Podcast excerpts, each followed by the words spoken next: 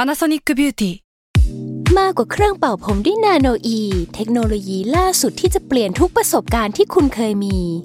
นาโนอีมอยส์เจอร์พลัสเพิ่มความชุ่มชื้นให้เส้นผมหลังใช้งานมากขึ้นถึง 18 เท่า พร้อมชะลอการเฟดของสีผมสำหรับคนชอบทำสีผม ดูแลความชุ่มชื้นทั้งเส้นผม หนังศีรษะและผิวคุณ Panasonic NA0J มีเทคโนโลยีนาโนอีที่ care only you แซลมอนพอดแคสต์มันสดอร่อย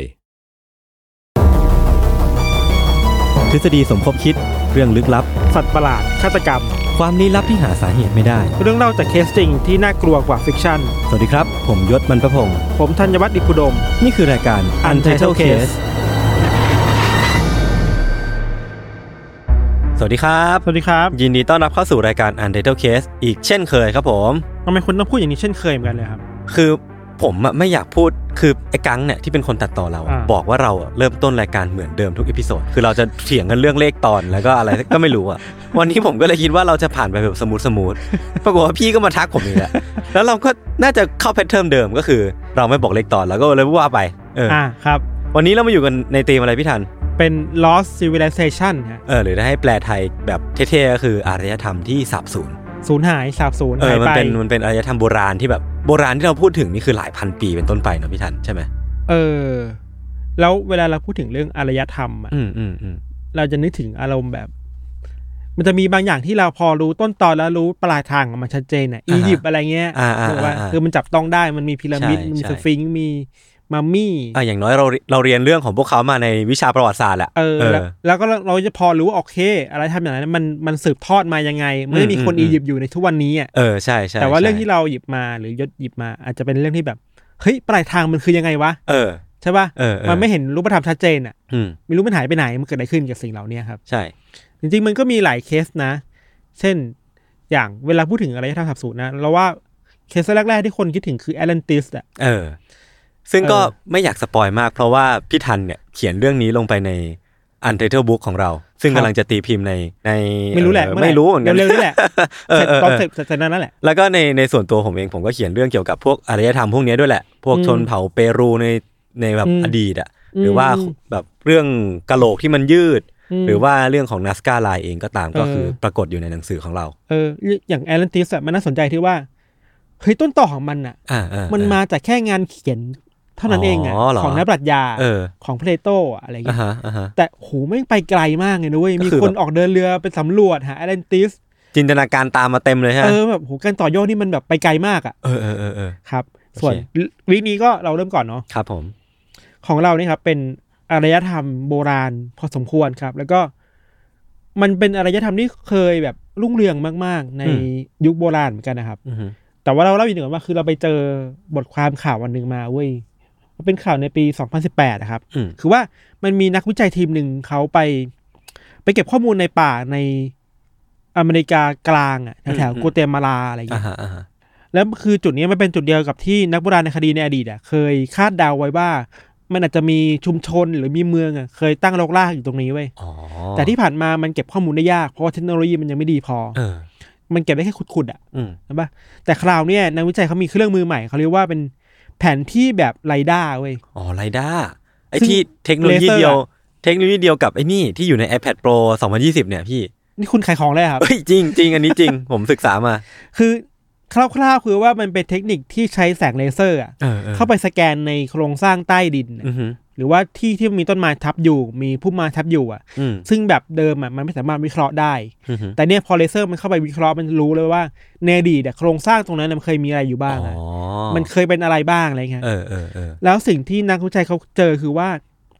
เฮ้ยเขาไปเจอว่ามันมีมนุษย์ที่มาตั้งรกรากที่นี่จริง ๆ แหละ อืม แล้วตรงนั้นเนี่ยมันเคยมีการขุดคลองขนาดใหญ่มากอะ เออเออเออ แล้วขุดคลองแบบไม่ได้แค่ทำทั่วไปนะ ขุดคลองแบบเป็นทิศทางอ่ะ อ่ะ คือควบคุมทางน้ำอะ เออเออเออ จากแม่น้ำเพื่อเข้ามาในเมืองเพื่อทำเกษตรกรรมอ่ะ เอ้ยงี้แปลว่าคลองเนี่ยมันคือหลักฐานทางอารยธรรมอย่างหนึ่งเนาะ เออเกษตรกรรมน้ำอ่ะ เออเออ ว่า เออ เอ้ยเวลาเราพูดถึงอารยธรรมเราคิดว่าน้ำสำคัญอ่ะ ใช่ใช่ใช่ ชีวิตมนุษย์มันอยู่ด้วยน้ำเนาะนอกจากนี้ครับ นอกจากเจอพวกคลองแล้วครับ อืม เขายังไปเจอพวกถนนอ่ะ ครับ การสร้างถนนแบบเป็นเลนอะ อ่าฮะ ทางเดินคนนะครับ เออ ทางเดินเข้าใจว่าเมื่อก่อนเป็นอะไรนะ ให้ม้า อ๋อให้มาให้มา ขี่ม้า ล่า ผ่าน เย ให้ เ ม้าล่าอะไรอย่างเงี้ยครับ รวมถึงมันมีซากที่คิดว่าน่าจะเป็นโครงสร้างของบ้านเรือนน่ะ อืม กว่าหกหมื่นหลังเว้ ห ย กหมื่นหลัง แล้วมีวังด้วยอ่ะ เฮ้ย นี่มันไม่ใช่แค่เมืองธรรมดาแล้ว เออ อะ นี่มันกี่ปีเนี่ย ยุคโบราณมากเว้ยคือข้อมูลที่เราไปเจอมานะ แล้วก็คือว่าเวลาเราพูดถึงโครงสร้างของสิ่งที่เขาเจอเนี่ย อืม มันมีทั้งชุมชนที่เป็นเกษตรกรรม ครับ มีน้ำมีเมืองเล็กๆ มีหมู่บ้าน มีวัง มีวังไปบ้างโอ้โหนี่มันครบ ครบเช็คลิสต์ของการเป็นอารยธรรมหนึ่ง เออมัน ได้ มัน แล้ว มัน อะ ซีวิไลซ์พอสมควรเหมือนกันนะ เออ อืม ซึ่งนักวิจัยก็เขาก็วิเคราะห์กันไปมาครับ ฮะ เขาคิดว่า เออว่ะถ้าจากสิ่งที่เราเจอกันเนี่ย มันน่าจะเป็นอารยธรรมที่มีวิวัฒนาการพอสมควร เอ อ่ะ อเออใช่ใช่ มี ใช่ คอนเนคชันกันพอสมควรอ่ะ ฮะ แล้วเมื่อมาเชื่อมต่อกับข้อมูลที่เรื่องโลเคชัน อืม เรื่องโบราณคดีต่าง ๆ เนี่ย อืม เขาคิดว่าเนี่ยมันคือหนึ่งในเมืองของชาวมายาเว้ย อ๋อชนเผ่ามายัน ไม่รู้ต้องเรียกมายันหรือเอยมาา อไม่แน่ใจเหมือนกัน เรียกมายาแล้วกัน เออ เออ ชัวร์กว่า ชัวร์กว่าครับคืคอรับ ว่าเป็นอาณาจักรหนึ่งของชาวมายา อืม คือชาวมายาเป็นอาณาจักรที่เคยเคยยิ่งใหญ่มากในอดีตนะ เออเออ เคยอยู่ในอเมริกากลางอ่ะ เรียกได้ว่าชื่อเนี่ยคุ้นหูเราแน่นอน เออ แต่เราก็ไม่เคยรู้มาก่อนว่ามีอะไรแบบนี้อะ อ่าใช่ แล้วมันมีอีกการค้นพบหลายอย่างนะเว้ย อืม เช่นเมื่อเมื่อสองสามปีที่ผ่านมาเหมือนกัน อ่าฮะ มันมีนักวิจัยที่ไปดำน้ำใต้พีระมิดของชาวมายันอะ เออเออเออหมือนคย เวลาเราพูดถึง ไยิน ชาวมายันจะมีพีระมิดอ่ะ เออใช่ ที่เป็นสถานที่ไว้บวงสรวงสิ่งศักดิ์สิทธิ์ต่างๆครับ ครับ คือเวลาพูดถึงพีระมิดเราคิดว่ามันต้องมีสิ่งสำคัญอยู่ข้างในใช่ป่ะ อืม แต่นักวิจัยไปเจอว่ามันมีถ้ำใต้น้ำอยู่ เออ ใต้พีระมิดอ่ะ โอ้โห แล้วเขาดำไปแบบตามห้องต่างๆอะ เออ ไปเจอพวกเศษของที่เคยแบบเป็น ของมีค่า ของมีค่าเป็นของที่เคยทำพิธีกรรมทางศาสนา อ๋อ เก็บไว้ตามห้องต่างๆอะ เออน่าสนใจอ่ะ แล้วไม่คิดว่าเฮ้ย แต่ว่าคนชาวมายันเนี่ยเขา อืม หายตัวไปแล้วนะ อืม แต่ไอสิ่งพวกเนี้ยมันไม่เคยถูกมาค้นพบมากว่าหลายพันปีเลยอะ เราก็เพิ่งมาพบเจอเมื่อสองปีที่ผ่านมานี่เอง เออแล้วรวมกับเรื่องแผนที่นี่อีกอะ เออ มัน เออ มันยิ่งตอกย้ำว่าเฮ้ยในโลเคชั่นนั้นอะอะไรทำในมันยิ่งใหญ่นะ ใช่มันมันยิ่งใหญ่กว่าที่เราคิดกันเนาะ พีระมิดอะยศ เออ สร้างมาได้ไงวะ คือ ใหพอญ่าก มันเป็นเรื่องที่เป็นหลายพันปีก่อนนะพี่ทัน เรามักจะคิดว่า เอ้ยเราอยู่ณปัจจุบันเนี้ยเทคโนโลยีเรามีพร้อม เอ อะ อ และในอดีตมันไม่น่าจะมีอะไรเหมือนเราอะ ใช่ แต่ปรากฏว่า ใช่ สิ่งที่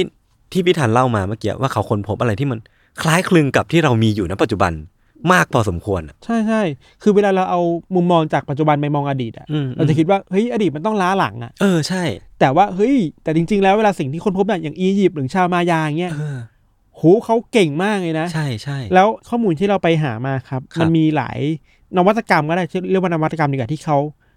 คิดขึ้นมา อืม จากอะไรทำเนี่ย อืม บางข้อมูลทางประวัติศาสตร์บอกว่า ชาวมายาเนี่ยเขาเป็นคนที่เนิร์ดเรื่องเลขมากเลยเว้ย หรอ เป็นเนิร์ดคณิตศาสต อ๋ ร์มากเลยอะ อเออเหมือนเคยได้ยินเหมือนกันอะแต่ว่าไม่รู้ดีเทล เออคือเป็นหนึ่งในอารยธรรมที่จริงจังกับเรื่องคอนเซปต์เรื่องเลขศูนย์น่ะ อ่าฮะ หมายเลข อ่ฮะ ศูนย์น่ะ เออ เวลาเรานับเลขเมื่อก่อนจะเป็นหนึ่งสองสามใช่ปะ ใช่ใช่ แต่เนี่ยเมื่อก่อนมันไม่เคยมีการนับเลขศูนย์น่ะ เออ ชาวมายานี่แหละเป็นหนึ่งในอารยธรรมที่คิดค้นเรื่องเลขศูนย์เว้ย โอ้โหเออเออเออ คือเป็นเนื้อเลขมาก เนื้อเรื่องการท่องจำตัวเลขจำนวน อืมอืม การคำนวณต่างๆครับ แล้วก็ตามหลักฐานทางประวัติศาสตร์นะครับบอกว่าไอ้ช่วงเวลาที่ชาวมายาหรืออารยธรรมเนี่ย อืม มันรุ่งเรืองที่สุดเนี่ยมันเกิดขึ้นในช่วงประมาณคริสตศักราชที่ 250ถึง900เว้ย โอ้โห ก็อยู่หลายร้อย 2,000 ปี 250ถึง900 ก็อยู่ได้ประมาณ ช่วงพีคๆอะประมาณ อ่าอ่า หกเจ็ดร้อยปีอะไรอย่าง เออเงี้ยนะ เออเออ ใช่ไหมครับ แล้วหลังจากนั้นค่อยๆเสื่อมลง อ่า เสื่อมลงอะไรเงี้ยครับแต่ว่าไอ้เรื่องหนึ่งที่เราไปเจอมาแล้วคิดว่ามันเนิร์ดมากแล้วมันน่าสนใจมากที่นำมาคุยในรายการนี้เว้ย ครับ คือว่าหนึ่งในสิ่งที่ชาวมายาคิดค้นนั่นมันคือระบบปฏิทินของตัวเองอะ อ่าปฏิทินมายา เออ เออ เคยได้ยินข่าวว่าโลกจะแตกอะ ใช่ใช่ มันจะข่าวมันข่าวมาจากชาวมายานี่แหละ ไอ้สองพันสิบสองด้วยป่ะพี่ทัน เขาบอกว่า มิถุนายนที่ผ่านมา เออ เราจะแตกเว้ย เออยี่ยี่สิบเอ็ดป่ะ ตอนแรกยี่สิบเอ็ดบอกเลื่อนมายี่สิบสามยี่สิบเจ็ดนี่แหละ เออคำนวณผิดจริงก็ไม่แตกหรอก เอ้ยหรือว่า หรือว่าจะแตกแล้ว เออ หรือเราแตกห หรื รือ อ เรา ว่า มันแตก ใช่ กันแล้วว่าเราไม่รู้ตัววะ เออเราอยู่ในโลกเสมือนอยู่ในอีก อีกความเป็นไปได้หนึ่ง กลับมาครับ คือ ครับ ว่าไอ้ระบบปฏิทินของชาวมายาเนี่ยครับ อืม มันมีมันมีหลายระบบแหละหนึ่งในระบบหนึ่งอ่ะเขาคิดค้นขึ้นมาที่เขาเรียกว่าบักตุนเว้ย อืมอืม B A K T U N ฮะ บักตุนเนี่ยมันเป็นชื่อเรียกของยุคสมัยของชาวมายา อ๋อ คือเวลาเราพูดถึงยุคสมัยชาวมายาเชื่อว่าชีวิตคนเราจะมีหนึ่งยุคสมัยอะ อืมอืมอืม แล้วยุคสมัยใหญ่ๆเนี่ยมันจะแบ่งเป็นสิบสามยุคสมัยเว้ย อ่ะฮะ หนึ่งบักตุนเนี่ยจะมีสิบสามบักตุนย่อยอะ เออเออเออโอเค นึกออกปะ โอเค นึกออกปะ มันคือหนึ่งเหมือนหนึ่งปีก็มี หนึ่ สิบสองเดือนเนี้ยเหรอ หนึ่งวงล้ออะ เออออ แต่เราเราไม่แน่ใจว่าไอ้หนึ่งหนึ่งบักตุนมันยาวเท่าไหร่นะ อืมอืมอืม แต่ว่า โดยรวมแล้วอ่ะชาวมายาเชื่อว่ามันมีสิบสามบักตุนเว้ย ครับ ที่จะทำให้อารยธรรมถึงจุดสูงสุด แล้วก็ อืม ถึงจุดสิ้นสุดอ่ะ เป็นเรียกได้ว่าเป็นไซเคิลของมัน เออไปไซเคิลของมัน ครับ คือแล้วทุกๆ ครั้งที่ครบรอบหนึ่งบักตุนเมื่อไหร่อะ เออ ในอารยธรรมเนี้ยในอาณาจักรเนี้ยมันจะมีการเฉลิมฉลองที่ยิ่งใหญ่มากเลยอะ อ่าฮะ เหมือนแบบแอนนิวซารีอะไรบาง เอ อ อย่าง เออเออ มีพิธีกรรมทางศาสนา มีผู้คนออกมาทำพิธีการมาจัดงานกิจกรรมกันอะไรอย่าง ก็ เงี้ยค เข้า รับ ใจได้นะก็เหมือนแบบว่า เหมือนเป็นเป็นสิบสองปีอ่ะครบรอบ เออ นักกษัตริย์หนึ่งครบรอบ เออเออ รอบหนึ่งก็ฉลองว่าแบบเอ้ยโลกยังไม่แตกว่ะเรายังไปต่อได้นะอะไรอย่า ใช่ งเงี้ยเนาะ หรือเพื่อเฉลิมฉลองในสิ่งที่ผ่านมาอะไร ครับ ครับ คือที่มันน่าสนใจเว้ยคือว่า อย่างที่เราบอกมันมีสิบสามบักตุนใช่ปะ อ่าอ่า บักตุนที่หนึ่งสองสามสี่ห้าเจ็ดหกเจ็ดแปดเนี่ยมันก็เฉลิมฉลองเรื่อยมา เออ แต่พอมันถึงบักตุนที่สิบอ่ะ อือหือ มันหยุดฉลองเว้ย อ้าว แล้วมันเป็นช่วงเวลาเดียวกับที่ชาวมายันหายตัวไปอ่ะ โอ้โห คือ เออ ไล่เลี่ยกันกับที่หยุดฉลองอ่ะ คื แล้ อ ว ตามตามการคำนวณของนักโบราณคดีบอกว่ามันเป็นแกลบที่ตรงกันเหรอพี่ทัน ใกล้กันมาก เออเออ เฮ้ยแบบจากที่คุณฉลองมาตลอดอะ อ่าฮะ สมมติเราฉลองวันเกิดเรามาตลอดอะ เออเออมันเกิดครบรอบ ฉลงย่าง ปี ยิ่งใหญ่ ที่สิบ เออแต่สิบไม่ฉลองแล้วอะ ออ แล้วหายตัวไปทั้งอารยธรรมอะ เออ ผู้คนหายตัวไปหมดเลยอะ เออ ซึ่งแบบที่นี่เป็นท็อปิกที่ใหญ่มากในเชิงประวัติศาสตร์นะ เออ มันหายไปเพราะอะไร ใช่ไหม แล้วทำไมถึงมันพอเหมาะพอเจาะกับ บักตุนที่สิบ เออทำไม ยคือไอ้ข้อมูลที่เราไปเจอมาครับ อือฮึ มันจะมีการวิเคราะห์อยู่หลายอย่างครับ อย่างแรกเลยคือว่า เวลาเขาบอกว่าชาวมายาหายไปไหนอะ อืม ในทางที่มันกระแสหลักมาก ๆ เลยเขาบอกว่า สิ่งที่ทำให้ชาวมายาหายไปอะมัน อืม มาจากภัยพิบัติเว้ย อ่าฮะ คือเข้าใจว่าในทวีปอเมริกากลาง ครับ อะ่ะมันมีช่วงเวลาที่มันแห้งแล้งเหมือนกันอะ อ่า แล้วมันมีภัยพิบัติทางธรรมชาติบางอย่างที่ทำให้พื้นดินมันแห้งแล้ง แล้วพวกเขาทำเกษตรกรรมแล้วมันไม่ได้ผลอะ่ะ อืม อย่างที่เราบอกว่าข้อมูลหลาย ๆ อย่างทางประวัติศาสตร์จะรู้เลยว่าเฮ้ยอารยธรรมเนี่ยมันตั้งอยู่บนความเกษตรกรรมนะ เออ ใช่ มันมีการ ใช่ ขุดคลองมันมีการเลี้ยงสัตว์มันมีการปลูกต้นไม้ปลูก อืม พืชอะไรเงี้ยอันนี้ลืมเล่าไปย้อนไปหน่อยคือว่ามันมีความเชื่อว่าของชาวมายันว่าพระเจ้าของชาวมายันหรือว่าไม่แน่ใจว่าเป็นก๊อดหรือเป็นอะไรที่สักอย่างอะแต่เขามีความเชื่อว่า ชาวมายันอ่ะ เกิดมาจากข้าวโพดอ่ะ อ๋อเหรอ สองสี เออ สีขาน่าวรัก สีเขียวอะไร อ่า เงี้ย ฮะอ่าฮะ มันก็แสดงได้ออกว่า เออว่ะ ผูกพัน ความผูกพันระหว่างศาสนาความเชื่อกับเศรษฐกรรมอะมันอยู่ด้วยกันเว้ย อืมอืมอืม เพราะฉะนั้นชาวมายันก็พึ่งพิงกับเศรษฐกรรมพอสมควรอะ เป็น มันเป็นอารยธรรมรุ่มแม่น้ำด้วยแหละปะ เป็นไปได้ อ่าฮะ เป็นไปได้เป็นไปได้ อืม แล้วความที่ภัยพิบัติมันเกิดขึ้นนะมันแห้งแล้งมาก มันปลูกเกษตรไม่ได้อะ อืมอืม มันเลยทำให้คนในอาณาจักรอ่ะมันฆ่ากันเองอะ อ่า ก็คือ เพื่ปอรับ แย่งชิงทรัพยากร เหมือนปรับตัวไม่ทัน เออนี่คือแสกระแสหลักนะ อ่าอ่า แต่ว่าคนที่มันตั้งต้นด้วยเรื่องความแห้งแล้งด้วยเหมือนกันนะครับ อืม เขาก็จะมองว่าบางทีมันอาจจะไม่ได้สู้เองหรอก อืม อาจจะเป็นการหนีออกไปจากที่ตัวเองอะ่ะ อ่า เพื่อไปตั้งถิ่นฐานในที่อื่นอ่ะ อ่าฮะ เพื่อไปตามหาที่ที่มันสามารถปลูกเกษตรกรรมได้มากกว่านี้ อ่า ที่มันสมบูรณ์มากกว่านี้ที่จะรอดชีวิตได้ครับ นี่แปลว่าถ้าสมมติว่ามาทฤษฎีนี้ก็คือชนเผ่ามายันก็ไม่ได้หายไปไหนหรอก ก็ แค่ จ กระจาย ห แยกย้ายกัน ระจ ไป ไปแล้วก็แบบ เออ ไปซึมซับในแต่ละพื้นที่อะไรอย่างเงี้ยครับ ออออ แต่ว่าสมมติฐานแบบเนี้ย อ่าฮะ มันก็มีคนแย้งด้วยเหมือนกันว่าเฮ้ยมันไม่น่าจะเกิดสงครามนะ เพราะว่าบางคนก็เถียงอะว่าเฮ้ยตามข้อมูลทางประวัติศาสตร์เราไปเจอมา มันไม่มีหลักฐานว่ามันมีความสูญเสียหรือมีสงครามเกิดขึ้นในช่วงบักตุนที่สิบเลยอะ เออ มันก็แปลกมากคือมันไม่มีซากศพคนความ อ่าฮะ สูญหาย อ่าฮะ ความสูญเสียหรือว่าเศษซากอาวุธที่มันถูกทิ้งไว้อะ เออเออ มันไม่มีอะ คือเวลาเราดูหลักฐานทางโบราณคดีอะผมก็พอคุณคุณว่าเขาน่าจะสามารถดูได้แหละว่ามันมีร่องรอยสงครามหรือเปล่า เออเออ จากซากปรักหักพัง เออ เศษซากอาวุธหรือว่าเศษซากโครงกระดูก ใช่ใช่ แต่นี่คือไม่มีร่องรอยเลย มันหาความเชื่อมโยงกันยากอะ มม คือว่ามันอาจจะมีภาพวาดบางอย่าง อ่าฮะ บนฝาผนังหรือบันทึกบางอย่างที่พูดถึงสงครามในอาณาจักรอ่ะ อ๋อ หรือ สงค สงรารคาม ม ระหว่างอาณาจักร หรือสงครามมันมีทั้งสงครามภายใน อ่า ในมายาด้วยกันเอง อ่า จากเมืองนี้สู้เมืองนี้เพื่อแย่งชิงกำเมืองกันอะไร อ่า เงี้ย อ่าร วมถึงสงครามกับอาณาจักรอื่นๆอ่ะ ครับ แต่มันไม่สามารถหลูกได้เว้ยว่า ไอเนี่ยมันคือสาเหตุจริง ๆ หรือเปล่าที่ทำให้คนมันสูญหายไป อืมมันไม่ได้ยิ่งใหญ่ขนาดนั้น แล้วมันต้องเป็น total war ขนาดไหนวะที่ทำให้ค นั่ น นดิ ทางอารยธรรมมันหายไปเพราะสงครามอ่ะ อย่างที่พี่ทันพูดมันคือหกหมื่นหลังปะ เออ บ้านหกหมื่น เป็นล้านคนได้ด้วยซ้ำมั้งนะ น่าจะเออก็เป็นไปได้ เป็นไปได้ หลัก เนอะ หลักแสนละ เออซึ่งอ่ะสมมติคนหลักแสนนะอย่าง อืม น้อยๆคนหลักแสนหายไปอ่ะสมมติมันเป็นสงครามกันมันต้องมีคนชนะสิ ใช่ แล้วคนชนะหายไปไหนอะ นั่นดิ อันนี้มันคือ mass extinction เหมือนกันเนาะ เออ ทีเนี้ยมันเลยมีคนมาพยายามตั้งข้อสังเกตไว้ว่า หรือว่าที่หายไปมันไม่ใช่สงครามวะ อือหือ แต่มันเป็นเพราะภัยแรงนี่แหละ ครับ คือภัยแรงจริง ๆ นี่แหละ อืม ที่ทำให้คนทั้งอาณาจักรมันมันล่มสลายไป อยู่ไม่ได้ อยู่ไม่ได้จริงๆอ่ะ เออ ก็เป็นไปได้ใช่ป่ะ อืม แต่ว่ามันมีอีกสองสามทฤษฎีที่ค่อนข้างน่าเชื่อถือไว้ย อ่า ที่เราไปเจอมาคือว่า มันมีคนไปตั้งข้อสังเกตเรื่อง เรื่องการคำนวณของชาวมายาที่สนใจเรื่องปฏิทินน่ะ อืมอืม แล้วปฏิทินเขามันขึ้นขึ้นกับเรื่องดวงดาวบนท้องฟ้าพอสม อ่า ควร ฮะ นะ อ่าฮะ แล้วมีมันมันมีบันทึกเว้ยว่า ชาวมายาเป็นชาวที่อินกับเรื่องท้องฟ้ามากอะ ก็คือเหม่อมองฟ้าเรื่อยอะ ดวง แล้ ดา ก็ วอะไรอย่างอะไรบางอย่าง เออ อะไร เหมือน เงี้ย เอามาเป็นเอาเอาดวงดาวมาเป็นหมุดหมายอะไรบางอย่างเนอะ เออเพราะฉะนั้นเขาคิดว่า หรือว่าเขาพยากรณ์อะไรบางอย่างน่าจะดวงดาวอะแล้วว่ามันจะเกิดเกิดอะไรบางอย่างขึ้นอะ อ่าฮะ เจอช่องมัดตุนที่สิบอะ เออ เพราะฉะนั้นโอเค ถ้าดวงดาวบอกอย่างเงี้ยฉันคงจะต้องหนีไปอะ อ๋อ ถูกปะ ก็คือรู้ล่วงหน้า ใช่ใช่คือ ก็เลยไม่ อาง ฉ ที่บอก ลองบักตุนที่สิบด้วย เขาจะเป็นเนื้อเนื้อเรื่องดาราศาสตร์เรื่องคณิตศาสตร์เรื่องการคิดความน่าจะเป็นพอสมควร เอออะนี่น่าสนใจนะ มันก็เป็นไปได้ คือ ใช่ ถ้า ปะ ถ้าเรารู้จักโปรไฟล์ของมายาก็คือปฏิทินมายาเนี่ยแหละ แล้วเขาก็จะเด่นเรื่องการคาดเดาอนาคต เออ นั่นก็แปลว่าเขาอาจจะรู้อยู่แล้วว่าบักตุนที่สิบอ่ะ เออ อาจจะเกิดภัยพิบัติแห้งแล้งหรือหรือว่าอะไรก็ตามที่ทำให้เขาอยู่ไม่ได้ก็เลยต้อง ใช่ใช่ ชิงอพยพไปก่อน ใช่ซึ่งเราคิดว่าอันเนี้ยเป็นไปได้สูงมากเลย ม คือเขาเป็น ม ชาวที่อินกับเรื่องการทำนายอะ คาดคะเน เอออย่างอย่างเรื่องการทำนายก็เป็นอิมเมจหลักของชาวมายาอยู่แล้ว ใช่ ใน ใช่ใช่ ทุกวันนี้ทุกคนจะรู้เอ้ยเขาทำนายอะไรไว้บ้างอะไรเงี้ย อืม ถึงแม้มันจะจริงไม่จริงแต่รู้ว่าเขาเป็นคนที่อินกับเรื่องอนาคต อืม แล้วคิดจากดาราศาสตร์คิดจากดวงดาวนะครับ อืมอืม แต่ว่าไอ้เรื่องดวงดวงดาวด้วยเองเหมือนกันนี่แหละยศ อืม มันก็มีแตกไปอีกหลายทางเว้ย ครับ เช่น มันมีคนบอกว่าแท้จริงแล้วอ่ะที่หายตัวไปอ่ะ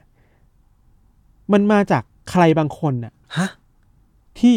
ที่พาเขากลับบ้านอ่ะ ฮะใคร เก็ตปะ ใครบางคนที่พาเขากลับบ้าน คือว่าชาวมายาเป็นคนที่ชอบมองท้องฟ้าชอบมองดวงดาวอะ เออ หรือว่าการมองดวงดาวของพวกเขา มันคือการโหยหาบ้านวะ โอ้โหมันคือการมองไปยังบ้านที่อยู่บนท้องฟ้า ที่อยู่นอกเหนือชั้นบรรยากาศของเราไป มันคืออวกาศป่าวะ พู พี่ ดพูดอีกแบบคือว่า หรือว่าต้นกำเนิดของชาวมายา เออ มันมาจากนอกโลกวะ เชี่ย แล้วการมองท้องฟ้ามันคือการโหยหาการกลับบ้านน่ะ โอ้โห อันนี้ไมโบรน แล้วบักจุนที่สิบอ่ะ เออ มันคือบุตรหมายที่บ้านน่ะ เออ จากข้างนอกโลกอ่ะ อ่าฮะ มารับเขากลับบ้านเว้ย โอ้โห เออ อันนี้เราคิดว่าอีโคตรพีคเลย เออ นี่พีค อันนี้น่าสนใจ อันนี้น่าสนใจมา โค ก ตรพีคเลยเราคิดว่า เออเออออ เฮ้ย ออ มันก็วิเคราะห์กันไปได้เนอะจาก อืม ท้องฟ้าจากดวงดาวอะ่ะ อืมอืม เราคิดว่าในคนสมัยก่อนอ่ะ จริงๆ ยุคโบราณเองหรือว่า ไม่ต้องชาวมายาหรอก อย่างนักปรัชญาโบราณ กรีกเองโรมันเองก็ตามครับ ในสมัยก่อนเน่ะเขาสนใจเรื่องความเป็นไปข้างข้างบนท้องฟ้ามากเลยอะ อ่า นอกโลกอะไรเงี้ย อ่า คิดว่ามันมีพระเจ้าอยู่จริงๆไหม อือฮึ นึกออกปะหรือว่ามี มันมีสิ่งบางอย่างที่มันกำหนดชะตากรรมมนุษย์อยู่อะ อ่านั่นก็คือดวงดาว ดวงดาว สิ่งที่เขา หรือว่า ไม่รู้ หรือว่ามัน คืะไ มีอำนาจอะไรบางอย่างที่เหนืออยู่แล้วมันอยู่ตรงนั้นนะ เออเออ เราคิดว่าเอออะคนโบราณเขาอินอะไรแบบนี้แหละ อ่าฮะ เวลามันจะหาคำตอบ มันตั้งคำถาม มันตั้งคำถามจากเรื่องแบบเนี้ย อืม ว่าเอ้ยข้างนอกโลกคืออะไรอะไรอย่างเงี้ยครับ อืมอืม แต่อันเนี้ยเราคิดว่ามันก็พีคในในแง่ความเป็นประวัติศาสตร์โบราณคดีถูกป่ะ เออ แต่แม่งก็มีคนต่อยอดด้วย โอ้โห ไอการต่อยอดเนี่ยแหละ ไม่มีคนต่อยอดจากไอ้ทฤษฎีเรื่องการโหยหาบ้านในข้างนอก เออเออครับ เฮ้ยมันบอกว่าทุกคนไม่ต้องคิดอะไรมากเลยเว้ย อ่าฮะ มันชัดเจนอยู่แล้วว่าการโหยหาข้างนอกบ้านอ่ะ อืม มันหรือแล้วการหายตัวไปแบบไร้ร่องรอยแบบเนี้ยแม่งคือฝีมือของมนุษย์ต่างดาวเว้ย เออ ก็คือไปชัดยิ่งกว่าดวงดาว เอออ อะไรก็ตามคือบอกไปเลยว่าเป็นฝีมือของ คือแม่ ษ ง ย์ มี ต่าง คน ดา บ ว อกว่า คุณไม่ต้องพูดอ้อมๆหรอก เออ เออการ เออ โหยหาบ้านอะไรมันไม่ใช่หรอกคุณไปเสร็จใช่ไหมว่ามันไม่มีเอเลี่ยนอยู่บนโลกใบนี้ เออ อันนี้คือเอ็กซ์ตรีมนะ เอ็กซ์ตรีมว่าแบบเอ้ยมนุษย์ต่างดาวมีจริง แล้วก็หลักฐานการมีอยู่ของมนุษย์ต่างดาวคือการหายตัวไปของชาวชนเผ่ามายา เออแล้วคือ ไอ้พวกนั้นทฤษฎีสมคบคิดอ่ะ เออ มันก็อินอะไรแบบนี้ใช่ป่ะ ใช่ใช่ แล้วจะแบบ มันชอบมีความคิดว่า นอกจากมายาแล้วอ่ะอียิปต์ก็มาจากเอเลี่ยนอ่ะ เออปิรามิด พีระมิดก็เอเลี่ยนสร้างอะไร อื เงี้ย ม เลยคิดว่าไอ้พวกนี้แม่งปั่นไปหน่อยเว้ย เออเออเออเออ แต่ว่า มันก็มันก็คิดว่าคิดว่ามันสอดรับกับความความเอเลี่ยนอ่ะ อืม หรือว่าเวลาเราคุยกันตลอดในรายการเนี้ยว่า ไม่ว่าอะไรก็ตามเนี่ยหาสาเหตุไม่ได้อะ เอเลี่ยน แม่งจะโทษ จะมา เอเลี่ยนด้วย เออ อันนี้ก็จริงนะ หรือการหายตัวไปของอะไรบางอย่างที่มันแบบหายหายแบบไร้ร่องรอยไปเลยอ่ะ เออ มันจะเป็นฝีมือของเอเลี่ยนด้วย เสมออ่ะ แล้วแม่งก็ไม่ไม่ละทิ้งกับชาวมายาด้วยเหมือนกันอ่ะ อืม คือแบบไอ้พวกนี้มันก็แบบโอเคแหละมึงหายไปใช่ไหมอันเดี๋ยวกูบอกให้เอเลี่ยนเอาไป เออเออเออเออ แต่ก็มันก็คิดว่ามันก็ง่ายไปหน่อยปะวะ คือมันมันมันมันดูน่าสนุกเพราะว่าชนเผ่ามายาอย่างที่พี่ธันพูดอะคือเขาชอบเหมือมองท้องฟ้าเนาะ เออ อันนี้ก็จากหลักฐานนะ เออ คือมันก็เลยเชื่อมโยงกันแบบพิลึกอะ เออ การเหมือนมองท้องฟ้าคือการโหยหาคิดถึงบ้าน เออ แล้วบ้านที่ว่านั้นคือบ้านที่อยู่นอกดวงดาว เออแล้วไอ้พวกทฤษฎีสมคบคิดว่ามันจะใช้บ้านเนี่ยนะมันคือ ต่างดาวมันคือเอเลี่ยนไงอะไร เออ เงี้ย เออ ก็เออเรื่องของมึงเถอะครับ น่าสนใจ แต่ว่าเวลาเราพูดถึงไอ อะไรบางอย่างนอกโลกอะครับ อืม ยศกับอะไรทำโบราณนะครับ มันไม่ได้มีแค่มายาอย่างเดียวอะ อือหือ อียิปต์เองมันก็มีบางทฤษฎีที่มันคุยเรื่องนี้เยอะเหมือนกัน อื นะ มอืมอืมอืม มันจะมีรายการหนึ่งในช่อง History Channel อะ อ่าฮะ ชื่อว่า Asian Alien เว้ย เออ ไม่เคยได้ยิ เราแนะนำให้คนไปดูใน YouTube จริงเหรอ คือมันเคยมีมีมว่าช่อง History อะ อ๋อไอ้มีมแบบว่ามีมของฝรั่งคนหนึ่งปะ เออ อ๋อนึกอะไรนึกอะไร หรือว่ามันมีอีกมีมหนึ่งที่แบบเป็นช่อง History แบบว่ากลางวันพูดเรื่องประวัติศาสตร์กลางคืนบอกทุกอย่างมาจากเอเลี่ยนอะไร เงี้ย คือกลางวันมึงจริงจังเมื่อในกลางกลางคืนมึงปั่นมากเลยนะช่องนี้อะไรเงี้ยไอช่องนี้มันมีรายการเนี่ยเอเชียนเอเลียนจะพูด อือฮึ ถึงเรื่องอะอย่างที่ยศเคยเล่าอ่ะ อืม แบบทฤษฎีนู่นนี่นั่น แล้วก็อียิปต์มาจากอะไร อืม ฟาโรห์บางองค์เป็นเอเลี่ยนหรือเปล่า เออเป็นมนุษย์กิ้งก่าเปล่า อะไรเงี้ยแต่คิดว่า เออ มันก็ฟังเอาบันเทิงได้แหละ แต่ อืม ถ้าจะอยู่บนฐานความจริงครับเลยคิดว่าการมองอารยธรรมอ่ะที่หายไปอ่ะ เอออือหือ เลยคิดว่ามันมีสิ่งต้องคุยอยู่สองสามอย่างอย่างแรกคือ เวลาที่บอกเวลาบอกอารยธรรมมันหายไปอ่ะ อืม มันคงไม่ได้หายไปแบบคอมพิวลี่นะ อ่ะ มันมันทิ้งอะไรบางอย่างไว้ด้วย ครับ แหละ อืม เช่นความเชื่อบางอย่าง อือหือ ของท้องถิ่นนั้นๆ อะไรเงี้ย อืม ในสกู๊ปของเข้าใจว่าเป็น National Geographic มั้งนะ อืม เขาก็บอกว่า จริง ๆ แล้วอ่ะคนในทวีปอเมริกากลาง หรือแม้แต่ อ่าฮะ อเมริกาใต้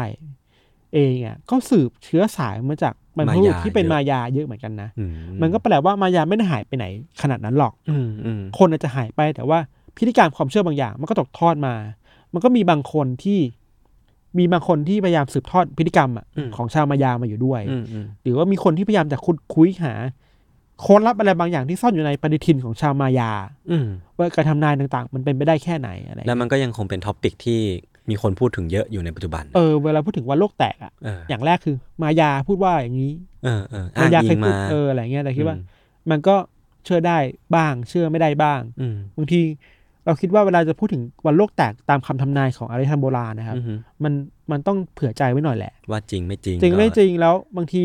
แต่เข้าใจได้นะว่าในอดีตอะมนุษย์มันหมกมุ่นกับการคำนวณการมองอนาคตพอสมควรอะ อืม มองมองท้องฟ้าอย่างที่เราบอกมอง อือฮึ ดวงดาวอย่างที่เราบอกเพราะฉะนั้นเขาคำนวณจากสิ่งเหล่านั้นอะ อืม มันก็เป็นศาสตร์แบบหนึ่งที่น่าสนใจ อืม ด้วยเหมือนกันนะครับ ครับ อีกเรื่องหนึ่งเรื่องสุดท้ายคือคิดว่ามันมีอันนึงเว้ยไม่รู้มันเป็นแนะนำไม่ได้ไหมมันเป็นหนังเรื่องหนึ่งเว้ยที่แม่งพูดถึงอะไรทำชาวมายา อ่าฮะ ดีมาก ชื่อว่า มันมันจำชื่อไม่ได้อ่ะ มันมันเป็นหนังแนวสยองขวัญเว้ย ทูมเรเดอร์หรือเปล่า เอออิริน่าโจอะไรเยอะ ไม่มันเป็นหนังจำชื่อไม่ได้ มันเป็นหนังเราเพิ่งนึกออกมันเป็นหนังที่แบบเอามีนักท่องเที่ยวกลุ่มหนึ่งอ่ะ ไปในพีระมิดในอเมริกากลางอ่ะ แล้ อื ว อฮึ ลงมาไม่ได้เว้ย อืม แล้วแบบไปเจอว่าในพีระมิดอ่ะแม่งมีแบบอะไรลึกลับอยู่มากอ่ะ อ่าฮะ คือไปอยู่บนพีระมิดอ่ะ เออ แต่ไม่มีผีนะ คือแบบ อ่า มันมีสัตว์อะไรบางอย่าง มันมีพืชกินคนอะไรบางอย่างอยู่ในนั้นอ่ะ เออเออ เราคิดว่าเออว่ะ เวลาเราพูดถึงอะไรทางโบราณเนี่ย คนจะนึกถึงภาพแบบเนี้ย ใช่ มันคือความ ความป่าเถื่อน ความน่ากลัว เออ ความพิธีกรรม ดิบ บูชายัน เถื่อ น่ะ อืม แต่ว่าต้องเน้นว่ามันคือแค่แง่มุมแค่แง่มุมเดียวของอารยธรรมนั้นน่ะ ใช่ใช่ บางที ใช่ มันมีนวัตกรรมหลาย ๆ อย่างที่เราบอกคอนเซปต์เรื่องการคิดเลขศูนย์ อ่าใช่ คอนเซปต์เรื่องการคำนวณดาราศาสตร์ เออ การมองดวงดาว มันก็เป็นแง่มุมที่ดีที่น่าสนใจที่เราศึกษาเขาด้วยเหมือนกันนะ เออดีอย่างรากฐานของภาษาเองเฮโรกริฟิก หรือว่า เออ ภาพวาดฝาผนังอะไรเนี่ยมันก็ล้วนมาจากโบราณทั้งสิ้น เอ เนาะ อจะเวลาบอกว่าโบราณคือกับป่าเถื่อนมันก็ไม่เสมอไปอ่ะ มมันก็มีความซีวิไลซ์ในนั้นเหมือนกันเนาะ เออเวลาพูดถึง civilization อ่ะมันมา เออ จากคำว่า civilize อ่ะ ใช่ใช่ อารยธรรมที่มันมีความรุ่งเรืองมี อืม ความงอกงามประมาณหนึ่งครับ อืมอืม ก็ประมาณนี้ครับ โอเคครับ ครับ เรื่องของเราก็ประมาณนี้ครับ เดี๋ยวพักฟังโฆษณาสักครู่นะครับ แล้วกลับมาฟังเรื่องของยศต่อในเบรกหน้าครับ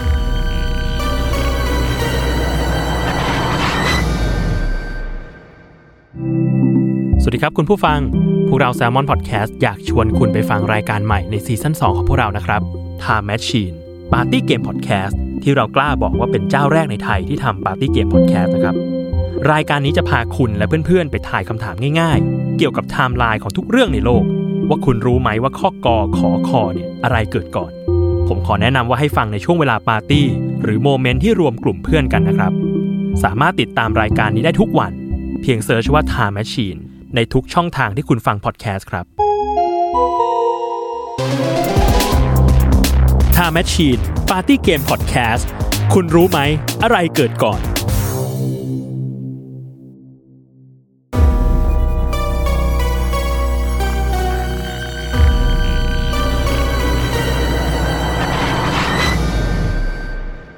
โอเคครับ ก็กลับมาอยู่ในเบรกที่ 2 ของรายการอันเดอร์เคสครับผม ครับ ก็ยังอยู่ในธีมเดิม Lost Civilization คือของพี่ทันน่ะพูดเรื่องชนเผ่ามายาเนาะ ซึ่งผมก็ไม่แน่ใจว่าตัวไทม์ไลน์มันทับซ้อนกับเรื่องที่ผมจะเล่าหรือเปล่า คือของผมอะมันเป็นเรื่องที่เกิดขึ้นเมื่อหลายพันปีก่อนแล้วอะพี่ อืม หลักสองสามพันปีเลยอะคือมันเป็นช่วงเวลาประมาณหนึ่งพันสองร้อยเจ็ดสิบหกปี ถึงหนึ่งพันหนึ่งร้อยเจ็ดสิบแปดปีก่อนคริสตศักราชอีกอะพี่ เออ คือแบบว่าบีซีอ่ะมันมีชนเผ่าหนึ่งครับที่แบบไล่ทำสงครามกับชนเผ่าต่างๆ ในลุ่มแม่น้ำเมดิเตอร์เรเนียนอย่างดุเดือดอ่ะแล้วก็มีหลักฐานการสู้รบ การปรากฏตัวไปบุกรุกชนเผ่าต่างๆ อย่างเยอะแยะมากมายอ่ะพี่ มีปรากฏตัว อ่า ในบันทึกของภาษาหรือว่าภาพวาดอะไรเงี้ยพี่ อ่าอ่า แต่ว่าจริงๆแล้วในดีเทลของมันอ่ะมันมีความลึกลับอะไรบางอย่างผมก็เลยตัดสินใจ หยิบเรื่องของชนเผ่าเนี้ยมาเล่าในตอนนี้ เป็นสายจู่โจมเหรอ ใช่เป็นสายบุก สายบวก เออ เวลาเวลาสมมติว่าใครเล่นการ์ดยูกิอะอยากที่จะให้นึกภาพบรรยากาศ อ่า อียิปต์อะในตอนนั้นอะ อ่าอ่าอ่า ไป อ่า ควบคู่กันกับตอนที่ผมเล่าแล้วกัน อ่า จะได้นึกภาพออกเออ อียิปต์โบราณสมัยมีฟาโรงฟาโรห์ ใช่ใช่ใช่คือชนเผ่าที่ผมกำลังจะเล่าเนี่ยครับพวกเขาเนี่ยอย่างที่บอกไปว่าเขาชอบสู้รบมากก็คือ เป็นชนเผ่าที่มีซิกเนเจอร์ในการสู้รบอะทำสงครามอะโดยที่พวกเขาเนี่ยมุ่งเป้าไปที่อียิปต์โบราณมากเป็นพิเศษ แล้วก็นอกจากนั้นก็มีอาณาจักรอื่น ๆ อย่างเช่น จักรวรรดิฮิตไทต์หรือว่าลีแวนแล้วก็อีกเยอะแยะ ซึ่งมันเป็นจักรวรรดิในลุ่มแม่น้ำเดียวกันหมดเลยเมดิเตอร์เรเนียน เออ ก็คือเป็นอาณาจักรที่แบบที่โดดเด่นขึ้นมา ในบันทึกของชาวอียิปต์อะครับ ซึ่งเป็นศัตรูตัวฉกาจของไอ้ชนเผ่าเนี้แหละ บอกว่าพวกเขาเหล่าเนี้ยเดินทางมุ่งหน้ามาจากทะเลด้วยเรือของพวกเขา อ่า แล้วก็แข็งแกร่งมากเสียจนไม่มีใครต้านทานเอาไว้ได้อะพี่ เหี้ย เออ แล้วก็ชาวอียิปต์เนี่ยขนานนามพวกเขาว่า sea people หรือว่าคนจากทะเลอะ คือบุกมาทางทะเล เออ นั่งเรือมา ใช่ แล้วลอยเรือมา เออเออแต่มันไม่ใช่ไวกิ้งนะไวกิ้งหลังจาก เอ นี้ อ เย เอ อะ อเออเรานึกถึงไวกิ้งอ่ะ เออ ดู มัน ไว เป็น กิ้งดูแบบชาวแบบกำยำอ่ะ ใช่ใช่ใช่แล้วคือคนพวกเนี้ยเดินทางมาจากทะเลเหมือนกัน แล้วก็นั่งเรือแกมา นั่งเรือของพวกเขามา เออเออ พอมาถึงปุ๊บก็ทำสงครามอย่างดุเดือดอะพี่ ครับ น่าสนใจมาก คือนักประวัติศาสตร์เนี่ยครับเชื่อว่า The Sea People น่ะน่าจะเป็นตัวการที่แบบทำให้อาณาจักรหลาย ๆ แห่งอย่างเช่น อาณาจักรฮิตไทที่ผมพูดไปเมื่อกี้ต้องถึงคราวล่มสลายอะพี่ เพราะว่าพวกเขาไปตีจนพังหมดเลยแล้วก็เป็นตัวการสำคัญที่ทำให้ยุคสำริดอะหรือว่า Bronze Age อะต้องสิ้นสุดลงอะพี่ อ่า เออ แต่มันมีสาเหตุบางอย่างที่แบบทำให้พวกเขาเป็นชนเผ่าลึกลับ มีคนรู้จักน้อยแล้วก็เป็นปริศนาที่ทั้งนักประวัติศาสตร์หรือว่าคนที่สนใจเรื่องประวัติศาสตร์เนี่ยสงสัยมาจนถึงปัจจุบันแล้วก็ ครับ ผมจะเล่าต่อไปแล้วกันครับ คือจากบันทึกของชาวอียิปต์โบราณเนะครับ Sea People เนี่ยปรากฏตัวขึ้นครั้งแรกในสมัยการปกครองของฟาโรห์แรมเมซิสที่ 2 หรือว่ามีอีกชื่อหนึ่งคือแรมเมซิสมหาราช คือแรมเมซิสมหาราชเนี่ยถือว่าเป็นกษัตริย์ที่แบบยิ่งใหญ่ที่สุดคนหนึ่งอะในประวัติศาสตร์อียิปต์ยุคโบราณอะพี่ อืม คือถ้าพูดถึงอียิปต์ก็จะนึกถึงกษัตริย์ของคนนี้เป็นคนแรก เออ ๆอืมคือเรเมซิสมหาราชเนี่ยปกป้องประเทศจากผู้บุกรุกมาแบบเยอะแยะมากมาย แล้วก็ทำการติดต่อการค้ากับพื้นที่อื่นๆ จนอาณาจักรอียิปต์อะรุ่งเรืองในอดีต ซึ่งในช่วงแรกที่เรเมซิสมหาราชเนี่ยขึ้นครองราชย์เนี่ยครับ อียิปต์เนี่ยมีอาณาจักรฮิตไทต์เป็นตัวคู่แข่งสำคัญในการ ยึดครองพื้นที่การค้าแห่งหนึ่งที่ชื่อว่ากาเดช เออ เหมือนไม่ลงรอยกันจนกระทั่งต้องทำสงครามเพื่อชิงชิงพื้นที่ตรงนั้นกันนะครับ เออ ซึ่งในบันทึกเนี่ยบอกว่าอียิปต์เนี่ยมีชัยเหนือฮิตไทต์แต่ว่าในตัวดีเทลเนี่ยพี่มันมีการกล่าวถึงชนเผ่าหนึ่งที่มีชื่อว่า The Sea People ซึ่งเป็นครั้งแรกในประวัติศาสตร์ที่มีการเมนชั่นถึง The Sea People นะ อืม คือเขาบอกว่า The Sea People เนี่ยไปจับมือร่วมกับฮิตไทต์ในการต่อต้านอียิปต์เพื่อยึดครองกับไอ้ไอ้พื้นที่ตรงนี้อะพี่ ผมเป็นการเมืองมากเลยนะ เออ คือมันกลายเป็นว่าทั้งสองชนเผ่าเนี่ยจับมือกันเพื่อต่อต้านอาณาจักรเดียวซึ่งก็คืออียิปต์ ครับ แต่สุดท้ายอียิปต์ก็เป็นฝ่ายเอาชนะไปได้ คือในการเมนชั่นถึง Sea People อ่ะพี่ ความน่าสนใจของของบันทึกเนี่ยคือ กษัตริย์เรเมซิสเนี่ยเขาไม่ได้เมนชั่น The Sea People ในในแง่ของการเล่าถึงที่มา ว่า The Sea People เป็นชนเผ่าที่มาจากไหน มาจากนู่นมาจากนี้ แต่เป็นการพูดชื่อขึ้นมาเฉยๆอะเหมือนว่าคนในพื้นที่หรือว่าคนที่อ่านบันทึกเนี่ย อืม หรือว่าคนอียิปต์โบราณเนี่ยรู้จักชนเผ่าเดอะซีพีพวเป็นอย่างดีอะ อ่า รู้จักอยู่แล้วจะไม่จำไม่จำเป็นต้องเล่าถึงที่มา า เออ เออ แต่ก็เป็นการพูดว่า The Sea People อ่ะเป็นชนเผ่าที่แข็งแกร่งมากๆ แล้วก็น่าเกรงขามมาก อ่า ๆ เออ ต่อมาครับในปีที่ 2 ของการขึ้นครองราชย์เนี่ย มีบันทึกของแรมซิสมหาราชอีกอันหนึ่ง บอกว่าคราวเนี้ยเขาได้ทำการสู้รบกับ Sea People อีกครั้งหนึ่ง คราวเนี้ยเขาล่อพวกมันให้เดินทางเข้ามาในแม่น้ำไนาย ก่อนที่จะใช้แผนการซุ่มโจมตีอย่างชาญฉลาด แล้วก็เอาชนะพวกมันไปได้ จนสามารถเอาเรื่องเนี้ยมาเล่าขานต่อไปได้ในบันทึกแห่งนี้ ซึ่งมันก็เรื่องราวมันก็เหมือนจะจบอะพี่ซีเพลก็พ่ายแพ้ติดต่อกันสองครั้ง อืม แต่ปรากฏว่า พอยุคของเรเมซิสมหาราชอะหมดไป เปลี่ยนผ่านมาถึงยุคของลูกชายเขา แล้วก็เป็นผู้สืบทอดบัลลังก์ที่มีชื่อว่าฟาโรห์เมเนปทาคือฟาโรห์เมเนปทาเนี่ย ก็ยังคงมีบันทึกที่บอกว่าเขาก็ยังถูกบุกรุกโดยเดอะซีพีเพิลอยู่อะพี่ อ่า คือเดอะซีพีเพิลมันก็ยังไม่ได้ตายจากไปไหน ยังคงรุกรานอาณาจักรอียิปต์อยู่ ดูเป็นแบบทานอสสัญญุคโบราณ เออ มันยังแบบไม่ตายอ่ะ ไม่ไม่ยอมแพ้แล้วก็กลับมาอยู่เรื่อยๆอ่ะพี่ อ่า คือในปีที่ห้าของการขึ้นของราชย์ของฟาโรห์เมเนปท่าอะพี่ ครับ มันมีบันทึกอันหนึ่งบอกว่า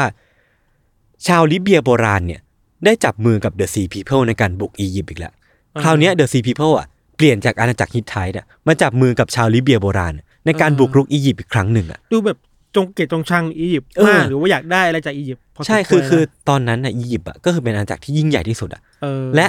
ด้วยสาเหตุอันใดไม่รู้อ่ะซีพีเพิลดู หมก อยา มุ่นหมกมุ่น เออหมกมุ่นกับอียิปต์เหลือเกินอ่ะพี่จน เออ แบบพยายามบุกตีหลายครั้งอ่ะ เอ พี่ อ แล้วก็ในการบุกรุกครั้งเนี้ยกับชาวลิเบียโบราณเนี่ยมันก็มีการอธิบายเพิ่มเติมว่า Sea People เนี่ยมาจากพื้นที่ที่เขาเรียกว่า e q u e s t e r e s l u c a c h e r d e n แล้วก็ c h e c k e l e s คือมันเป็นภาษาโบราณ แต่ความลึกลับอ่ะไม่ใช่ชื่อเว้ยพี่ไม่ใช่ความพิสดารของชื่ออ อืม ความลึกลับคือณปัจจุบันเนี่ยยังไม่มีนักโบราณคดีหรือว่านักประวัติศาสตร์คนไหนอะบอกได้ว่าไอ้พื้นที่เหล่าเนี้ยมันอยู่ตรงไหนของโลกอ่ะ มันถึงว่าหาโลเคชั่นไม่เจ เอ อ อ ไปชี้เป้าแมป ใช่ ปิ้งไม่เจอเหรอว่าอยู่หน ไม่มีใครรู้เลยว่าว่าไอ้ชื่อพื้นที่เหล่าเนี้ยมันคือตรงไหนในโลกวะ เชี่ย มันมีเกาะแห่งนี้จริง ๆ หรือเปล่า มันมีชื่อพื้นที่อย่างนี้จริง ๆ หรือเปล่าบนโลกนี้อะพี่ อ่า ในบันทึกอะครับเขาก็ยังบอกว่า มันไม่สำคัญหรอกพี่ว่าไอเสือซีพีโพมันจะมาจากไหนอะคือฟาโรห์เมเนปท่าก็บอกเอาไว้ว่า พวกเขาเนี่ยเป็นศัตรูที่น่าสะพรึงกลัวอย่างมาก แล้วก็ถ้าปราบพวกมันได้อะไม่ว่าจะด้วยวิธีอะไรก็ตามอะถือว่าเป็นเกียรติอย่างยิ่งอะแล้วก็ถือเป็นหมุดหมายเป็น achievement ที่สำคัญที่เขาในฐานะฟาโรห์อะจะต้องทำให้ได้เว้ย เป็นมิชชั่นที่ต้องอันล็อก ใช่ใช่เออนี่น่าสนใจมาก อา เลย ชีพ พี่ เมนในชีวิต ใช่ใช่คือต่อจากนั้นนะครับดูเหมือนว่าการโจมตีของ Sea People อ่ะจะสร้างความรำคาญให้กับอียิปต์แล้วก็ฟาโรห์เมเนปท่าไม่มากก็น้อยอ่ะมันยังคงมาอยู่เรื่อยๆอ่ะพี่ทำให้วันหนึ่งฟาโรห์เมเนปท่าเนี่ยตัดสินใจทำพิธีขอพร แล้วก็ขอพลังจากพระเจ้าของอียิปต์ในตอนนั้นอ่ะเพื่อนำมาใช้ในการจัดการ Sea People ที่แข็งแกร่งเนี่ยให้หลับจำให้เด็ดขาดแล้วก็ทำให้ชนเผ่ามันหายสาบสูญไปจากโลกนี้เลย อ่า เพราะว่าไม่ไหวแล้วเว้ย มันโจมตีเราบ่อยเหลือเกิน สงครามนั้นนะครับ สงครามที่มันกำลังจะอุบัติขึ้นเนี่ย มันเกิดขึ้นที่บริเวณพีเยอร์ ซึ่งผมไม่แน่ใจว่าอ่านถูกป่ะนะ มันเป็นสงครามที่แบบอียิปต์เนี่ยรวมเอากองกำลังทหารอียิปต์จำนวนมหาศาล ซึ่งมีทั้งทหารราบ ทหารม้า พลธนู แล้วก็อะไรก็ไม่รู้อีกเยอะแยะมากมาย แบบเกณฑ์กำลังชาวบ้านมาสู้รบอะพี่ พุ่งเข้าชาร์จกับชาวลิเบียแล้วก็ซีพีเพิลอะจนกลายเป็นสงครามครั้งใหญ่ ซึ่งฝั่งอียิปต์เป็นฝ่ายชนะในที่สุด แล้วก็ปกป้องแผ่นดินของตัวเองเอาไว้ได้ ซึ่งซึ่งมันมีหลักฐานที่ปรากฏว่าชาวลิเบียแล้วก็ซีพีเพิลเนี่ยตายในสงครามครั้งนั้นไปมากกว่า 6,000 คน ซึ่งเป็นสงครามที่ใหญ่มากๆเหมือน แบ่ง กัน เป็นยังไงซีพวกเยอะไหม ไม่แน่ใจในสัดส่วนแต่ว่าก็น่าจะประมาณหนึงอะพี่ เป็นกำลังหลัก ค อะไรอ รึ่ๆอะย่างเงี้ย เออเป็นกำลังหลักแหละเพราะว่าเขาโหดมากๆ จากจารึกที่วิหารเก็บศพของฟาโรห์เมเนปท่าพี่ เขียนเอาไว้ว่าเขาเนี่ยเป็นผู้ชนะเหนือศัตรูทั้งหลาย ที่หวังจะย่างไกลเข้ามายังดินแดนอียิปต์ไม่ว่าจะเป็นฮิปไทต์อิหร่าน หรือว่าลิเบีย หรือว่าซีพีเพิลเองก็ตาม ก็คือถูกเมนชั่นในวิหารของฟาโรห์เมเนปท่าด้วย แล้วก็เขาเนี่ยเหมือนเหมือนเข้าบันทึกไว้แหละว่า Sea People เนี่ยน่าจะหายตายจากไปจากโลกไปดีแล้ว เขาเนี่ยเป็นคนที่กำจัดมันจนเฮี้ยนไปแล้ว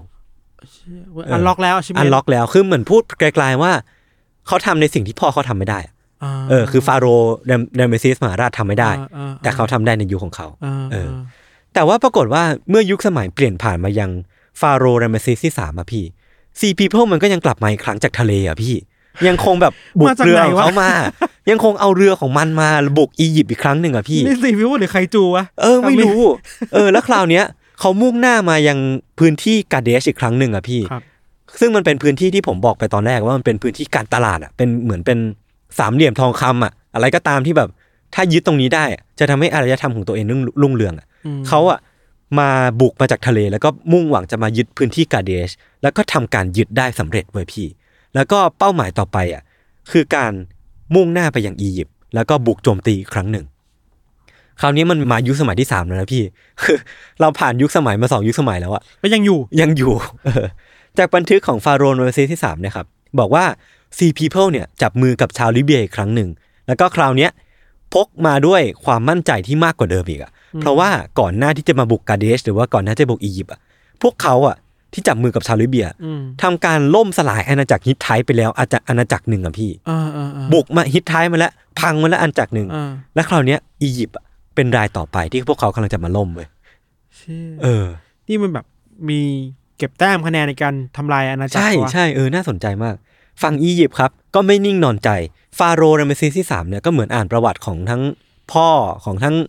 กษัตริย์องค์กรอะว่าแบบชาวลิเบียกับซีพีเพลมันโหดร้ายขนาดไหนอะพวกเขาก็เลยไม่ได้วางใจพี่ก็เลยแบบ วางมาตรการแล้วก็ทรีตซะว่าการบุกมาครั้งเนี้ยของซีพีเพลแล้วก็ชาวลิเบียเนี่ยเป็นภัยอันตรายสำคัญที่สุดครั้งหนึ่งที่ อืม อียิปต์เคยเผชิญมา แล้วก็ไม่ใช่เรื่องเล่นๆ อืม คือฟาโรห์รามเซสที่สามนะครับตัดสินใจว่าจะใช้เทคนิคซุ่มโจมตี เขาตั้งกองกำลังดักรอไว้ตามทางที่แบบซีพีเพจะพุ่งเข้ามาพี่ คือเขาดักรอที่ชายหาด คนที่เขาเอาไว้ดักรอคือพลธนู อ่า เออคือเขาตั้งพลธนูกองกำลังธนูอ่ะติดไว้เต็มเลยนะ แบบว่ารอเมื่อไหร่ก็ตามที่ซีพีเพเข้ามา อ่ เขาจะสั่งให้พลธนูเหล่าเนี้ยยิงธนูไปที่เรือของพวกเขา ซึ่งเป้าหมายเนี่ยแน่นอนว่าคือเรือเนาะ แต่ว่าฟาโรห์รัมเบซิสที่สามเนี่ยมีอีกแท็กติกหนึ่งคือเขาต้องการที่จะทำให้เรือเหล่านั้นอ่ะซึ่งเป็นอาวุธที่แข็งแกร่งที่สุดของซีบีโพอ่ะ อ่า ล่มสลายไปให้ได้ เขาเลยตัดสินใจใช้เทคนิคธนูไฟเว้ย เชี่ย เออคือเขาจุดไฟให้นักธนูทุกคนอ่ะยิงไปจนเรือนั้นอ่ะล่มสลายเว้ย พอเขาทำลายกองกำลังหลักของซีพีโพสำเร็จอ่ะ ออ เขาค่อยมุ่งเป้ามาที่ซีพีเพที่แบบยกพลขึ้นมาบนบกแล้วอะซึ่งมัน อ่า อ่อนแออะมันไม่ใช่ อ่า ไม่ใช่จุดแข็งของเขาอะ เออ ทำให้เขาสามารถชนะสงคราม หลายต่อหลายครั้งติดต่อกันจน สามารถเอาชนะซีพีเพและชาวลิเบียได้สำเร็จ นี่นี่มันสามก๊กเวอร์ชันอียิปต์ เอ ปะวะ อเออเออใช่ใช่ใช่ กลยุทธ์แบบมีของเบ้งอยู่ปะ เออเออคือช่วงปีที่เขาสามารถปราบซีพีเพได้ได้อย่างเข็ดหลาบเนี่ยพี่ ครับ มันคือช่วงเวลาประมาณ 1,178 ปีก่อนคริสตกาล ครับ เป็นชัยชนะอีกครั้งของของอียิปต์ที่ถูกจารึกไว้ในวิหารของฟาโรห์เรมเซสที่ 3 แล้วก็ชาวซีพีเพิลเนี่ยก็ถูกจับมาเป็นตัวประกัน แล้วก็เอาไปใช้เป็นทาสหรือว่าใช้ไปเป็นกองกำลังทหารอ่ะเพราะว่าเขาก็เป็นชนเผ่าที่แข็งแกร่งเนาะในการสู้รบ แต่ในบันทึกเนี่ยครับบอกว่าสงครามครั้งเนี้ยทำให้อียิปต์เนี่ยผลาญเงินคงคลังจนเกือบเกลี้ยงอ่ะพี่ จนทำให้ประชาชนในในอารยธรรมแห่งนั้นนะครับ อืม เกิดการประท้วงหยุดงานอะ อืม ซึ่งมันเป็นการประท้วงแรงงานครั้งแรกในประวัติศาสตร์ที่มนุษย์เคยบันทึกไว้อะ โอเค เออคือคือมันก็มีเกร็ดดีเกร็ดเล็กเกร็ดน้อยอย่างเงี้ยเนาะ อ่า หลังจากนั้นนะครับ มันก็ไม่ได้มีการพบจารึกที่บอกว่าซีพีเพอ่ะมาบุกรุกอียิปต์อีกเลยอ่ะเออ หายไปเลยอ่ะ หายไปเลย หรือพูดได้ถูกจริง ๆ เลยอ่ะครับ คือซีพีเพเนี่ย ไม่มาปรากฏตัวบนหน้าประวัติศาสตร์อีกเลยอะหายตัวไปจากประวัติศาสตร์อย่างไร้ร่องรอยแล้วก็หายสาบสูญไปเลย เพราะเพราะความแพ้ครั้งนั้นเหรอ ใช่ เพราะความพ่ายแพ้ครั้งนั้น อ่า เออคือเหมือนสามอารยธรรมสามยุคสมัยถึงจะสามารถปราบไอตัวซีพีเพลเนี่ยได้อย่างเข็ดหลาบเว้ย มันมันมีแบบหลักฐานเป็นหน้าตาหรือว่า รูปร่างหรือว่าอะไรเขาไหม นี่แหละ อุป พี่ กรณ์ไหมน่าสนใจมากเลยนะ นี่แหละพี่ที่ผมกำลังจะเล่าต่อ คือความลึกลับหรือความน่าสนใจของซีพีเพลอ่ะ คือนักประวัติศาสตร์อ่ะไม่ว่าคนไหนเลยนะ ไม่ว่าจะยุคไหนในยุคก่อนหน้านี้หรือว่า อ่ายุ ยุคปัจจุบันนี้ก็ตามอ่ะ อ่า ไม่มีใครเลยที่สามารถบอกได้ว่าซีพีเพลอ่ะมาจากไหนเว้ย เชี่ย เออ ทะเลอะไร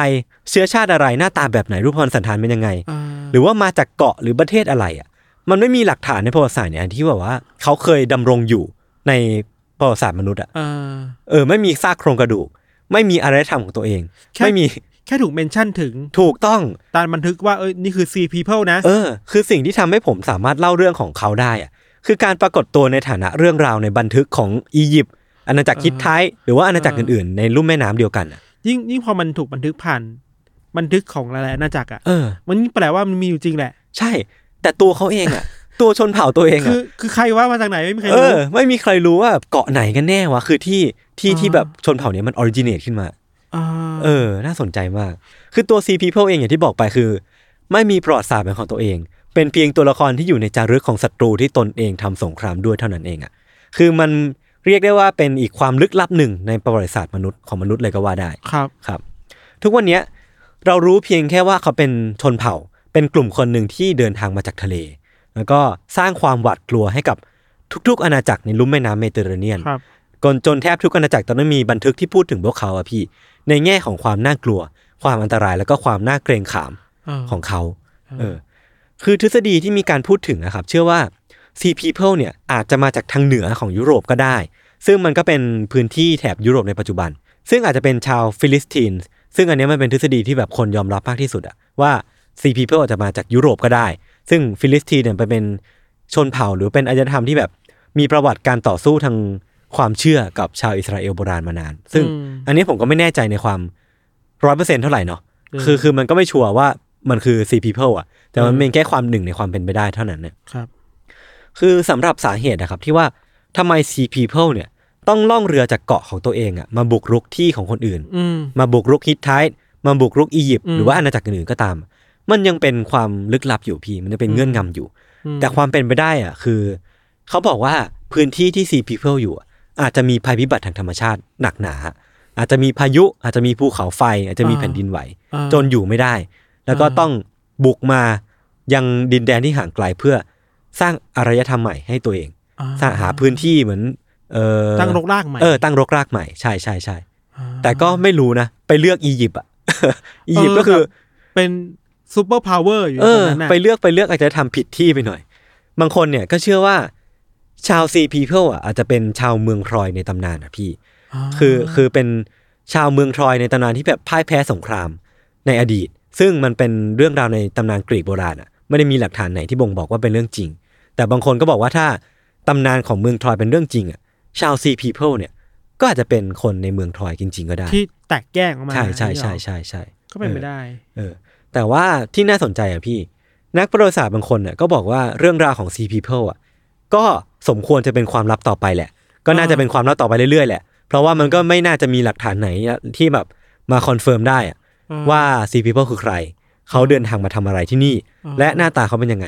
คือ ไม่มีทะหน้าทางก็ไม่มี หน้าตาก็ไม่มี คือคือมีเพียงคร่าวๆอ่ะ ปรากฏเป็นภาพวาดของชาวอียิปต์เดี๋ยวผมแปะลิงก์ไว้แล้วกันเนาะ ครับ เออ คือเขาอะบอกต่อว่า เราอาจที่จะไม่จำเป็นที่ต้องรู้ความจริงก็ได้ อ่า เพราะว่ามันเป็นอย่างเงี้ยมันก็สนุกดีอะเออ อ่า แล้วก็มันมนุษย์เนี่ยก็มักจะดึงดูดกับเรื่องราวที่มันลึกลับอยู่แล้วอะมันเลยกลายเป็นสาเหตุที่ Sea People ยังเป็นท็อปิกที่คนยังชอบที่จะพูดถึงอยู่เสมอในปัจจุบันเนี่ยพี่ อ่า เออ อียิปต์เราไม่เราเวลาพูดถึงรุ่มแม่น้ำไนายปะนะ อ่าใช่ แถวๆนั้นน่ะ ใช่ใช่ เราไม่แน่ใจมันมีเกาะเยอะขนาดไหนอะ เออผมก็ไม่แน่ ใน ใจ ยุคโบราณจะมีแบบ เออ เมืองอยู่ในริมน้ำหรอ อืม อะไรเงี้ย อืม มันก็พูดยากเนาะ เออ เราเรากลับคิดว่าแบบนึงว่ะเขามีฟังก์ชันเหมือนเป็นทหารรับจ้างประมาณนึง เออเออเออเออ ใช่ปะ ใช่ใช่น่าสนใจ ทหารรับ เหมือนกันนะ จ้างอะว่าแบบโอเคแหละ ฉันอาจจะเป็นอิสระนะ อืมอืม แต่ว่าถ้าใครจ้างฉันมาให้เงินมาในการไปตีใครอ่ะมาบอกเดี๋ย เอ ว อ ก็จริงนะ เพราะว่าเขาก็ไปจับมือกับฮิตไทย ใช่ไหม จับมือกับลิเบีย ใช่ไหม เออ สมมติทีมไทยหรือ เออ ลิเบียบอกว่าเอ้ยฉันอยากตีอีมากเลย อืม เอ้ย ไปช่วยหน่อย เออ น่าสน ไป ใจ เอาตังค์ นะ มาให้อะไรเงี้ยเป็นทหาร เออ รับจ้าง เออ ไปอะไรเงี้ย แต่กลายเป็นตัวเองเป็นอนอนิมัสอะเป็น เอ อ อ นอนิมัสไฟเตอร์อะ เออ เป็นชนเผ่าที่เกิดมาเพื่อสู้รบ แต่ไม่มีอารยธรรมเป็นของตัวเองอะ เออ เออ แต่บางทีการต่อสู้ หรือว่าการสู้รบแบบเนี้ยอาจจะเพื่ออยู่รอดก็ได้นะ อืมก็จริง ก็จ เพื่ ริ อง ปากท้อง เออ เพื่ออะไรเงี้ ย ยยุคสมัยนั้นมันสงครามเยอะเนาะ ครับ แต่ก็อยากจะขอแรปอัพตอนนี้ไว้นิดนึงอะพี่ คือทั้งเรื่องของผมแล้วก็เรื่องของพี่ทันอะมันไม่มีทฤษฎีที่แบบตายตัวเนาะ ใช่ มันไม่มีความตายตัวที่อยู่ในเรื่องราวของบริษัทแน่นอน อืม เราไม่สามารถย้อนเวลากลับไปดูได้ว่าจริง ๆ แล้วเมื่อพันปีก่อนสองพันปีก่อนมันเกิดอะไรขึ้นกันแน่ เออ เราเพียงได้แต่ตีความจิ๊กซอว์ต่อจิ๊กซอว์หลักฐานที่เราค้นพบ นักโบราณคดีค้นพบ หรือว่าเรื่องราวที่อยู่ในบันทึกเนี่ย เออ เอาเพียงหมุดเอาเพียงจิ๊กซอว์เหล่านั้นมาปฏิดปต่อกัน กลายเป็น อืม เรื่องราวที่เราคิดว่าน่าจะเป็นไปได้มากที่สุดอะ เออ เออมันมันเลยกลายเป็นว่าศาสตร์เนี้ยก็เป็นอีกศาสตร์หนึ่งที่น่าสนใจมากเหมือนกันเนาะ ใช่ เออ ยิ่งเวลาเราพูดถึงการอ่านประวัติศาสตร์ อืม หรือการ อืมอืม คุยเรื่องประวัติศาสตร์อะ อืม มันต้องตั้งคำถามได้เว้ย ใช่ใช่ใช่ แล้วมันต้องมีทางเลือก เออ ประวัติศาสตร์ทางเลือกอ่ะ เออ นึกปะมันไม่ใช่การทฤษฎีบันป่านะหมายถึงว่า มันสามารถแยกกันได้อะเอ้ยฉัน อืม คิดว่า อืม ทฤษฎีนี้ หรือว่าฉันคิดว่าโบราณคดีหรือว่าหลักฐานที่ทางประวัติศาสตร์ มันเจอ